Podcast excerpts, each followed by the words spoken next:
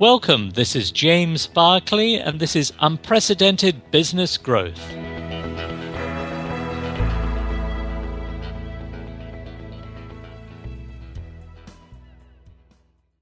Welcome. I've always been interested in the causes that drive rational and irrational thinking and how business leaders act.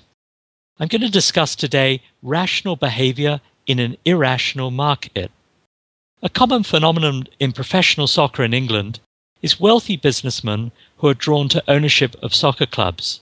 Many businessmen are great at dealing with rational situations that impact the club's fortunes, such as hiring good people, managing cash, setting targets for key people, promoting their brand, and so on. Where they struggle or are often defeated is with the irrational situations. Irate fans demanding owners spend more to attract the brightest and best people when those players are unproven, abuse from fans that's personal and starts to affect their families, a disgruntled star player who feels the club's owners didn't offer him support when his behavior has been publicly castigated and asks for a move to another team, or a gift to a star employee that turns toxic. The firestorm that erupts engulfs the most hard nosed business people. In recent times, Formula One supremos, Irish bloodstock billionaires, US private equity titans, Arabian Gulf money, and Chinese clothing and real estate billionaires are but a sorry list of people who've escaped before the flames engulfed them or retreated with diminished fortunes and bloodied egos. The frequency with which it happens defies logic. Yet more investors continue to show up. Why? For so called pleasure would you invest your time, money, and ego into a business that more often than not turns sour? It's like they've left their brains at the entrance of the stadium. The answer, of course, is that precisely because the soccer business is largely irrational, so it seduces investors, owners, managers, fans, sponsors, and so forth to part with their money. Similarly, for many healthy businesses, particularly in luxury, the growth and, and expansion into a new global market is driven by irrational rather than rational reasoning. The shareholders and key executives like the idea of saying they're cracking the Chinese market, opening in New York, or on the trail of Asian billionaires. It makes great PR headlines. They don't fail because of the rational decisions they make when setting up in those markets.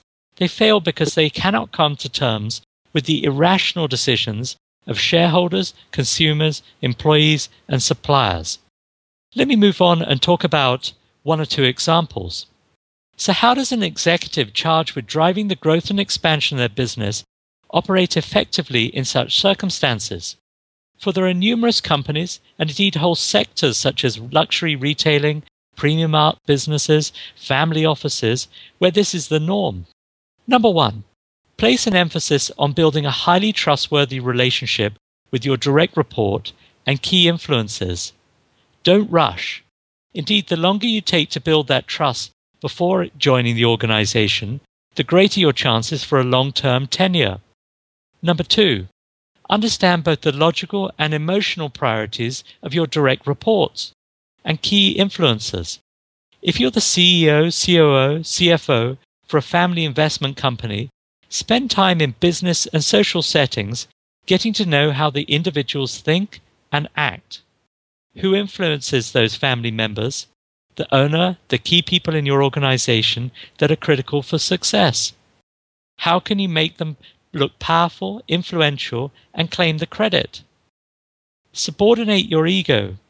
For example, a good associate of mine had a relationship with one of the world's largest owners and collectors of Impressionist and modern art.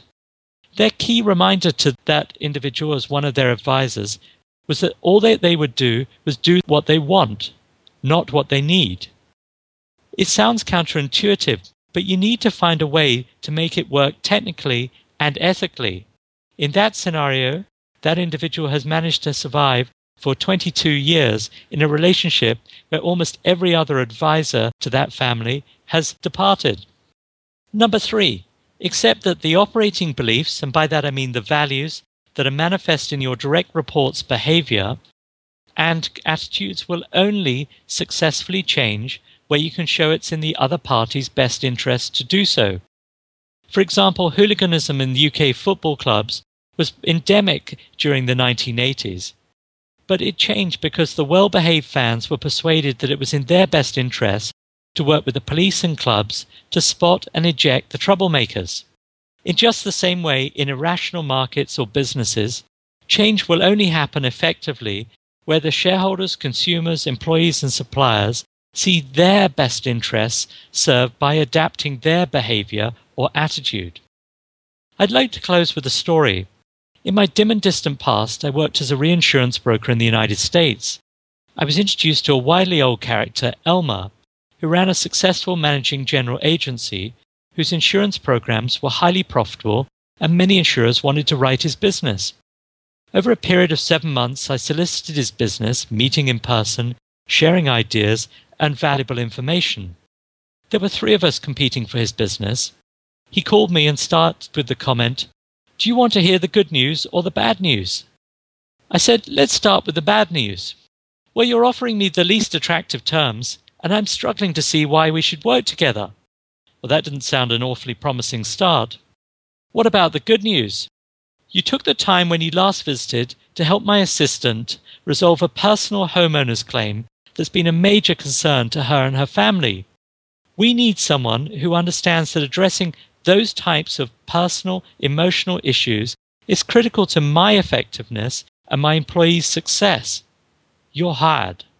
What are you doing to apply rational thought and behavior in an irrational business? Thank you for listening. It's been a pleasure to have you today, and I look forward to welcoming you in future.